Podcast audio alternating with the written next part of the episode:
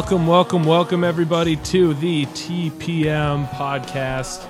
My name is Zach. I'm joined here by my two very good friends, Michael and Matt. Uh, it's great to have you. Um, yeah, we took about an 11 month hiatus here from doing this. Uh, full disclosure, this is the second time we're trying this because the first time didn't work. Maybe someday you'll see some bloopers from that. Uh, like I said, uh, we've been out here for about uh, 11 months. Uh, a lot has happened in that time frame. Uh, we very much needed the time off to kind of figure out how to do adult life for a little while there. Um, me personally, I got married to my beautiful wife Ashley and started my professional career, uh, for now at least, as a production engineer. In that time, I also got married to my incredible wife Lauren and began my career as a project manager for an architectural engineering company. and I learned how to play guitar. Pretty much the And- same. Yeah. If you know Michael, you know that saying quite a bit. Yeah. First Francis. Uh, and then I, I work as a product manager for uh, electrochemical sensor company. God, that sounded so nerdy. So, TPM, Theology of Plain Men. Uh, what are we doing here, Michael? Yeah, so when we started this 11 or no, more than that, November 2016, we started as HHA. And at that time, we defined it as for your edification and our verbal processing. And that really means that we're going to talk about ideas uh, for theological and social issues of today. We're going to keep it relevant. Um, keep it things that people want to talk about, a lot of questions of that nature, and we're It gonna kind of makes it sound like we're 40 year olds trying to be hip. we're going to keep it relevant, kids. Well, what I mean by that is we're not going to get into the definition of imago dei, wh- which we might actually. Uh, but regardless, uh, we're just three guys talking about social topics uh, and theological topics through through a gospel lens, and that's really the focus. We want the onus to be on that we're three men who are engineers and normal guys working nine to five jobs. And we're digging into these things and doing the work to have a theology. And we don't want that to be abnormal. We want it to be consistent and normal throughout every christian's walk every christian's life. So a big goal of ours is to get you to read read the bible read it consistently and, and dive into it um, with that said uh, we are fallible from the get go. And if you have questions or if you have things that you'd like to discuss with us, please drop a question on our blog, Facebook message one of us, reach out over email, whatever. We'd love to have a conversation, get dinner with you sometime. That'd be excellent. So we're looking to have a conversation through this and really go after topics today through a gospel lens. That's right. And to kick off our series of topics, we have a video from the late, great R.C. Sproul. And for those of you who don't know who R.C. was, he was a theologian, teacher, pastor, minister. He did a lot of things, but he uh, he was instrumental in all three of our lives in uh, a lot of teaching that he gave. And uh, we have a, a video clip from our friends over at Reformed Thug Life. They don't actually know who we are, but we are very big fr- uh, fans of theirs. we'll be friends before long. But uh, that that that illustrates a point that we want to get at today, and to kind of kick off our, our whole understanding of of why we're doing this, and and to kind of lay a foundation for a lot of what we're going to talk about in the future. So Zach, you could roll the clip. If God is slow to anger and patient, excuse me, since God is slow to anger, we're always learning. Since God is slow to anger and patient, then why, when man first sinned, was his wrath and punishment so severe and long lasting? Time out. Didn't we just have that question a second ago? We did. Yeah, It's a little, I think little, we little did. nuance. That God's punishment for Adam was so severe. This creature from the dirt defied the everlasting holy God. After that, God had said, the day that you shall eat of it, you shall surely die. And instead of dying, Thanatos, that day, he lived another day and was clothed in his nakedness by pure grace and had the consequences of a curse applied for quite some time. But the worst curse would come upon the one who seduced him, whose head would be crushed by the seed of the woman. And the punishment was too severe? What's wrong with you people? Let me set the record straight.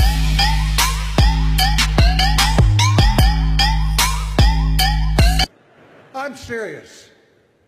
I mean, this is what's wrong with the Christian church today. We don't know who God is, and we don't know who we are. All right, so we're gonna we're gonna cut that there, and uh, you know I want to talk about this a little bit. Uh, this is a sweet video. It is funny. Uh, Reform Thug Life. Highly recommend checking out the rest of the videos. They're fantastic. Give you a good laugh. But uh, so, what do we get out of this video, you guys? I- I mean, with with all the humor of it aside, I, I, I think there's really two big points that we can get out of this. Is that one, uh, as RC explains, we don't know who God is, right? And so, I mean, of, of course, that's speaking generally, but a, a huge problem to why we ask questions that are uh, in error, that have wrong presuppositions behind it, is because we don't understand the character of God and all of His attributes uh, it's clear that right that the person asking the question understands the a bit of what mercy and grace and and lovingness is, but not not necessarily uh, the full counsel of God in that. But then second, right, is that we don't understand what sin is and the depth of that and why God giving the grace in not striking Adam and Eve dead right there, why that is is gracious of him. Yeah, and, and we did we talked about this a little bit too, where right when the question's asked, you know, you kind of sympathize with it, like, oh, that is a good question. Like, yeah, that makes sense. Like, yeah, God's loving and just. You know, it kind of makes sense. Um, but yet it still brings out this reaction of what's wrong with you, right? Like, what are you even thinking? Uh, So then what's gotten us from the place of like seeing this correctly? What's what's perverted our thinking about God? yeah, uh, going over what is God and what has been perverted. So when I, I think of this question of how has our view of God over the course of church history been shifted, it really comes down to these two things. We get to choose God's attributes, or we take God's attributes and define them for ourselves. We define what goodness is, what love is, what justice is. We take all these things, what, what even holiness is. We take these things and we define them based on our just subjective wants and desires, or what the majority around us thinks of these opinions. Um, and to me, I think it's really, it's just, it's inconsistent to think of God's attributes in this way. We often, uh, if, if we as Christians assume that God is above us, at least in some aspect of our life, controls part of our life, or is greater than us, but then we define his attributes, that doesn't make sense. There's a brokenness in thinking there that we're defining something that's greater than us. It doesn't make sense. So I think there's an inconsistency in how we do that. And when we define who God is, it's really boils down to either taking the attributes that we want and leaving out the rest, or taking the attributes that are there and defining them for what we want. What do you guys think? Yeah, I mean it's super easy, right? We see it from a a human centered view because that's that's the level where we're coming from. Is we we want to be able to bring God down to our level and mm-hmm. say this is this is how I understand goodness. So this is what God's goodness must mean. This is how I understand justice. So this is what justice for God must look like. And so um, I don't know. It, it- like you said, it's it's kind of hard to define the thing that defines us at the Yeah, end. yeah, and I think it's um, it's a matter of convenience too. I think we say that a lot. Like the if we when when we think about God, we don't frequently like to think about um, the guy who brings the hammer down, right? We, I think at least me, um, a lot a lot of times in my life, I've caught myself thinking about. Um, you know, just focusing on you know God's love and God's grace, and um, it's inconvenient for me to try to reconcile that with bad things um, or with wrath and things that I see as uncomfortable. Um, so the convenient and easier thing to do is to just say, I don't want it. I'm not going to think about God that way. But that's not fair. And like we'll use the word a, a ton, and I hope we do, is consistency. It's inconsistent to think about God that way because we're thinking about him the way we want to, and not the way he's begging to be think about. Yeah, and that really sets up the goal for this month. Our first month of doing this is answering that first question of who is God. And then next month we'll look at kind of what is sin. The the first before we dive into it, let's just talk about the why really quick. Um, A.W. Tozer puts it at the beginning of knowledge of the holy. Matt, say it. I just forgot again. I, I'm not quoting it perfectly, but it's something along the lines of the most important thing about a man is what he thinks about God. Yep, Yeah, his view of that's God. pretty close. And and the reason we want to talk about this is we think that the view of God is the paramount thing of a Christian's faith. If we define God the way we want, everything else permeates and percolates from there. So I like to say it. Uh, most of the heresies of the church today come from an, a misunderstanding of who God is, and that's why we want to talk about it. So the question is, how can we have a consistent and correct view of God? Well, I just one more thought even before diving into that is I think the, the word her- heresy can be really big and imposing, Yeah. and be like you know, who then is are we as you know plain men if you're going with us three right, or all of you being plain people, assuming that most of you don't have uh, you know doctorates or or a master's degree in divinity Even if you do, I will contend you're still a plain person. Yes. We're all plain people. Right. But, you know, so the, the question is kind of like, who are you to stand up against a, a, ch- a heresy or a church that's in error? Mm-hmm. Yeah. Which, of course, is something else we can go into. But with, the point is that, like, these, these things are affecting people's everyday lives, right? People look at this person who asked the question to R.C. Sproul, right? It's, it feels like a valid question right away, but we see that it's bringing us in error, and we're feeling that God is somehow being unjust toward us, or unjust toward Adam. Uh, and so these are affecting, uh, you know, everything about us. Like like our- like A.W. Tozer is saying, that is changing everything um, because we view God differently. So br- brings down a little bit. So not just like a church level of heresy, but it's it's individual understanding of of God bringing error. Yeah, yeah. That word has a lot of meaning. So thank you, thank you for better Yeah. defining it there. I try to stay away from that one Right. for, for that reason. It's so broad. Yeah, so so getting back where we're at here, so we we've begged the question now in this video. You know, ultimately it begs the question of this misunderstanding is comes from a lack of understanding of who God is. So uh, when we want to ask the question, "Who is God?" Uh, before we can do that, we need to know how to find that out, how to find the answer. So how do we find out about God? I'm going to quote James White here, but it's that nasty four-letter word called work. It's going to take some work and some determination and some discipline to know who God is, and that comes from Scripture. One of the and this brings up another question to me how i think is usually through a, a logical step of questions but often from my atheist friends or, or naturalistic materialist friends who come from that worldview will ask well if if your uh, view of scripture is defining who god is and god wrote scripture isn't that a circular argument of reasoning? Sure. and uh, that's a, a very common thing to hear in those circles. And that's where we got to start at presuppositions. For every every argument i hope that zach matt myself and everyone listening that we start at what is the person assuming to be true as they make an argument? Because that's really going to determine the end point of the argument so i wanted to start at our presuppositions about studying the bible that's how we think we'll know who god is and our presuppositions are um, twofold and, and maybe another one we can talk about uh, first, that the Bible is is quote unquote theopneustos, which is the Greek word for God breathed. That idea coming out of Timothy that God breathed the scriptures. Uh, we believe that to be true. We believe that God uh, is the author of the Bible through fallible men transmitted over many many years, which we'll talk about textual criticism a different time. Um, in the original form, it was as God breathed, and, and there is many, many reasons to believe that this is still an accurate account of those words. Again, we'll get into it later.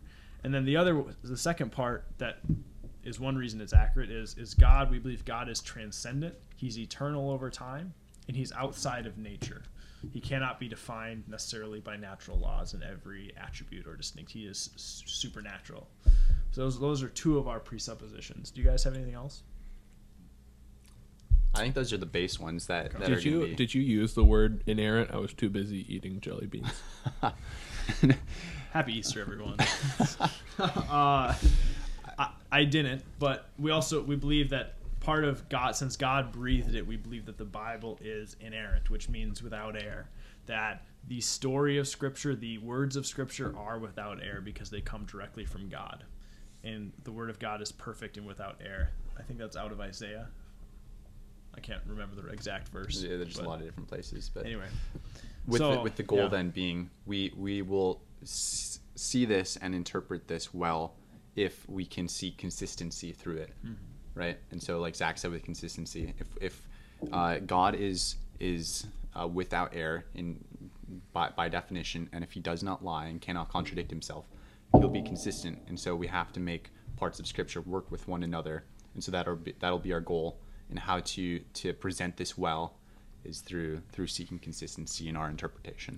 Yeah. Uh, um, along with that, and this is something we've talked about a lot, is uh, we come to verses that seemingly don't fit and seemingly contradict each other um, at first glance. And uh, the the danger comes when we say, uh, "I'm just gonna forget I read that, and I'm just gonna move on." You know, it's fine. I'm sure it's good. Uh, but like going back to what Michael said originally, James White, four letter word called work. You have to do the work to reconcile these things, right? I, I wholeheartedly believe that this does not contradict itself. Um, it's it's perfect and it's inerrant, um, and I need to do the work to figure out how these things fit together. So and and and getting back to the topic, we need to do the work to know who God is. Because if we don't know who God is, we're not going to be able to know truth versus untruth and be consistent in our worldview. Uh, there's many verses that I could go to. 2 Timothy 2.15, Be diligent to present yourself approved to God as a workman who does not need to be ashamed, accurately handling the word of truth. We could go into Colossians 4 or, or 1 Peter 3, looking at be ready in season and out of season to give a defense for what you believe. Have your answers be filled with grace, seasoned with salt. We look at Jesus' early life. Uh, when he was in the temple as a child, he knew the answers and uh, he knew what he believed. And it's really important if you if we claim that we're Christians and we claim to have an understanding of God, to know why we understand that and know the truth behind it. One thing I want to point out here, quick, is a common uh, argument or discussion around the Bible is, well, this verse says something and I like it, so I'm going to use that verse to define it, and I'm not going to look anywhere else because that verse exactly defines what I want it to mean. John 3:16 is an example that we kind of have discussed where uh, for God so loved the world that he gave his one only son. It's it's a beautiful picture of God, but when we look at the context of John 3, we don't go later to some of the key verses in scripture that talk about God's wrath. 3 uh, 36 I think it is, and, and we don't look at the whole context of, of that whole view of God and we just take the verse we want to define the attributes of God, kind of what we're talking about. So what I'm getting at is it's not the fault of the written text if we're lazy with how we interpret. A, a great example of this, people often bring up that the Bible supports slavery, or another example from history is uh, the Nazi SS uniforms had God with us in German on the shoulder. And there's no way that you can get a justification of the Holocaust or the Nazi regime through a consistent view of Scripture, looking at it historically, grammatically, and contextually. It just doesn't work, and it and it's inconsistent and in uh, just contradictory to take blame the written text for the actions of the people who used it to interpret. One thing that I always think about when I, I like to read history a lot, as you guys know, uh, when I look at historical things that were used, uh, that the Bible was used to defend, like slavery in certain times and Yeah. and other things, people use the Bible because there was a general consensus in their area that the Bible had authority. So they would take the interpretation that they wanted out of the Bible and say, look, God is justifying our action of this. But when we look at uh, the people who, for using slavery, the, the people who really fought against it were Christians in the North who, and, and in the South as well, who saw that the view of Scripture or, or the view of slavery being used, view of Scripture defending slavery was inconsistent with the rest. And they saw that the value of man was not based in the color of his skin, but the value was based on the imago dei that that man was made in the image of God. People recognized that that was an inconsistent view and attacked it on those grounds. So that's something that I wanted to define at the beginning. Yeah, so uh, that in mind um, of how we come to know truths about God. Um, the so back to the video. The video kind of uh, the foundation the question was built on was um, since God is loving, merciful, since God is good, um, why finish the rest of the question? You know, so um, what does it? So when we're going to talk about who God is, we'll stick with God is good. We'll stick with that one for the sake of, of this video here. Um, what does it mean that God is good? Keeping in mind our strategy of using a good um, exegesis, a good evaluation of Scripture, um, what does it mean that God is good?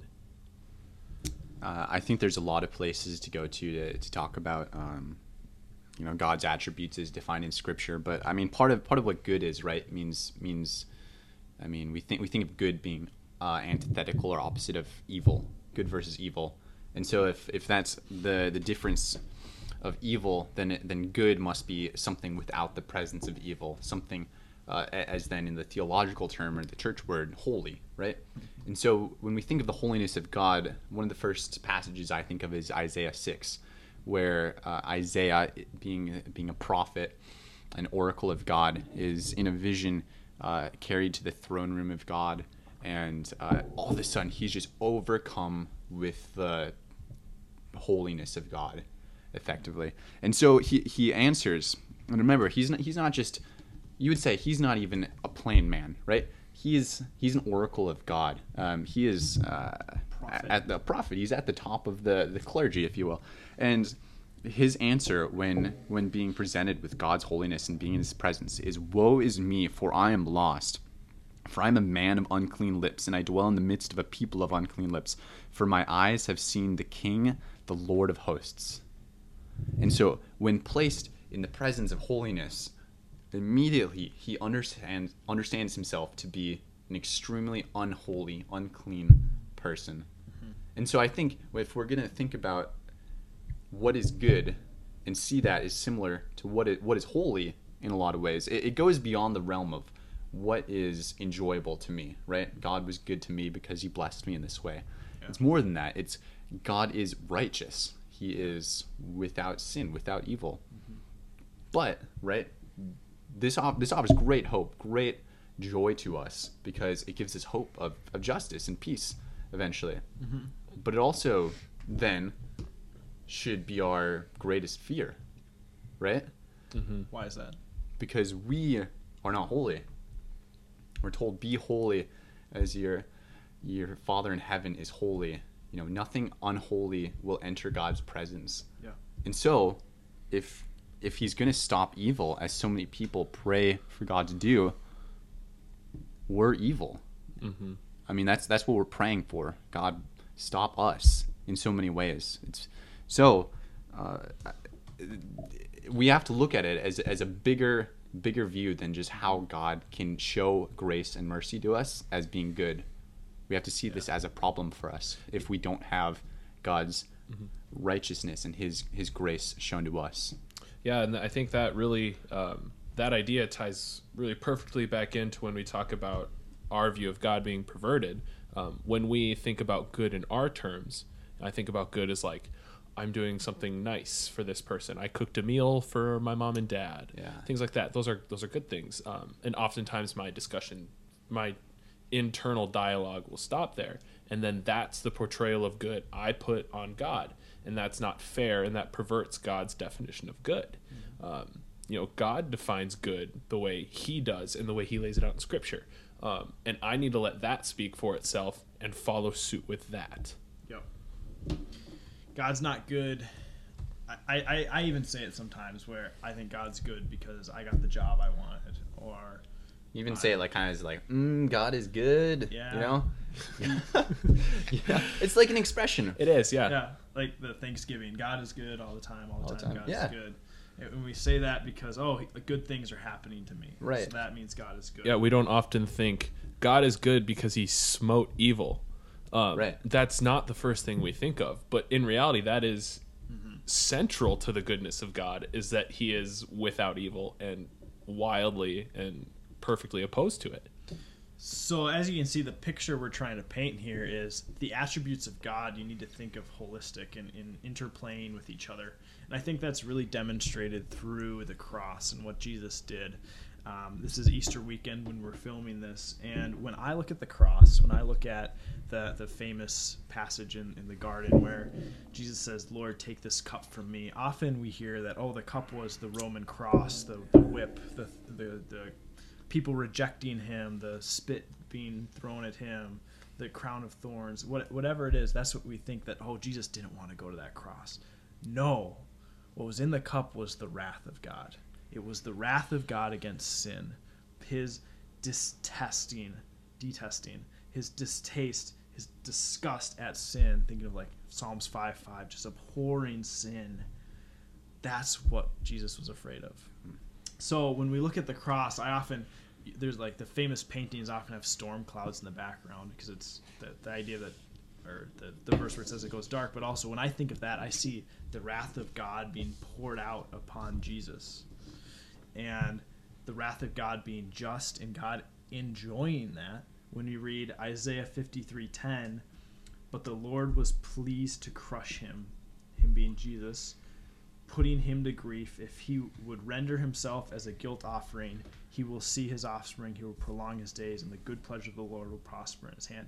It pleased the Lord to crush him. When we see the interplay between God's wrath and the love of God being displayed in Christ, seeing him take that substitution for us, we get a better understanding of what God's love is Yeah. We get a better understanding of how his attributes play together. And if we don't see God's wrath in the cross, we're missing the whole concept of his love. And it's going to be so much harder to display that and show that to other people if we miss the point of God's justice, his righteousness, and his holiness being poured out on Christ. Yeah, um, I totally just thought of this. Um, it's the analogy of three blind people are trying to figure out what an elephant is. One guy touches the leg of the elephant and says, "Oh, it's a tree." One guy touches the side of the elephant, it's like, "Oh, it's a wall." And you know, one guy touches the tail of the elephant, it's like, "Oh, it's a a vine or a brush or something." And they're all wrong. They're not letting the whole picture speak for itself. Um, and we can do that with God's attributes, right? We can look at that and say, oh, this is what God is, but we're only seeing the leg of the elephant. You know, we're not seeing all of it and letting all of God paint his picture. Mm-hmm. And this is yeah, that's exactly what we're imploring imploring ourselves and, and everyone listening to do is see all of the attributes of God together and how they make up how we view God, right? We have to see his holiness, his justness, his wrath, and his love, grace, mercy, and all of the other ones. There there's so many more beyond that, but we have to use all of these because it's going to affect our view of God and it's going to for instance with evangelism, when we share the gospel with other people, it's going to change how we do that. It's going to change how we show people why God is loving and, and how he displayed that love. And it's going to show them why they should ever care, right? Yeah. Yeah, so I think as we kind of start to start to tie a bow on this, um, you know, if we go back to the video, um, uh, when RC Sproul has this reaction, um, and we see when he when he's ramping up, um, he says, "The perfect holy God, um, why was his punishment so severe against this creature from the dirt that defied God?" Um, and when we start to discover that the picture of God is more than we often think it is, um, and is different than we often think it is when we give him this limited view, um, when you have this understanding of who God is and you look into the Bible and see what the Bible says, and then you have this understanding of who man is, you have no other option but for your reaction to be, What's wrong with you? if someone's asking that question. Because if, if we're asking that question, um, and if we're asking the question of if God is so good, why was his punishment so severe? If we're asking that question, we don't understand who God is and who we are. You don't get that if you're even asking that question. if you're asking that question, why was his punishment so severe? The presupposition, like we talked about, or as we talk about presuppositions, we're presupposing that we deserve grace. We're presupposing that we deserve some kind of salvation, that we're entitled to it, that we deserve it as some aspect. It's that idea that I was valuable, so Christ died for me.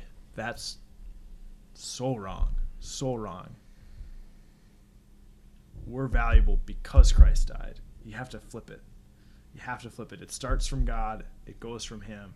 And that's where uh, the Christian follower, his value, his identity is placed in Christ. But it's not because we were valuable that Christ died for us. That's a, a twisting that we're entitled to God's grace. We're not entitled to God's grace. We that's so impossible to show from Scripture when when you look at it consistently. So you're telling me that that God wasn't looking out from heaven and just waiting because he he couldn't comprehend eternity without me. Yeah. Correct. He, he was not thinking that. He needed he needed us in heaven to, to be able to make eternity worth it. That wasn't his his reason for redeeming us. No, no, it was not. God does not need us to be glorified. No. No. In fact, he is glorified in spite of us. Yeah. Absolutely. Yeah. So, um, I don't know. You, any closing thoughts for you guys? Just one, one last thought from me would be that I've, I've heard it said before that the Christian worldview both has the highest and the lowest view of mankind. Uh, the highest because every person, every human being on earth was created in the image of God. And that means there's an absolute imperative from all human beings to treat each other with dignity and respect. And that there's no room in the Christian worldview for racism or sexism or all the other isms, if you will. But um, you know, it's, it's an equal playing field before the, the cross. Uh, and, and, that, that deserves respect. But the lowest in the sense, like we've talked about a lot tonight, because we are um, opposed to God naturally because of the sin of Adam. And we we need Jesus, and that we, we always want to emphasize that here is that we've t- we talked about a lot of things, but we implore everyone turn to Jesus. Absolutely. While we were yet sinners, Christ died for us. So do the work, know who God is, be disciplined to study it, and, and, and do the W O R K work. It's worth it. Thank you for joining us. Uh, we hope you guys get at least something out of this. Um, it's been a pleasure. Uh, go check out the blog. Uh, we have an anonymous question form if you have anything for us. Uh, yeah. Let us know what other topics we should cover. Yes, uh, that's Please. something we'd love to know as well. Uh, you can also contact us directly. We're real people. You can Facebook message us, stuff like that. Um, yeah, thanks a bunch, you guys. Thanks for joining us. See you next time.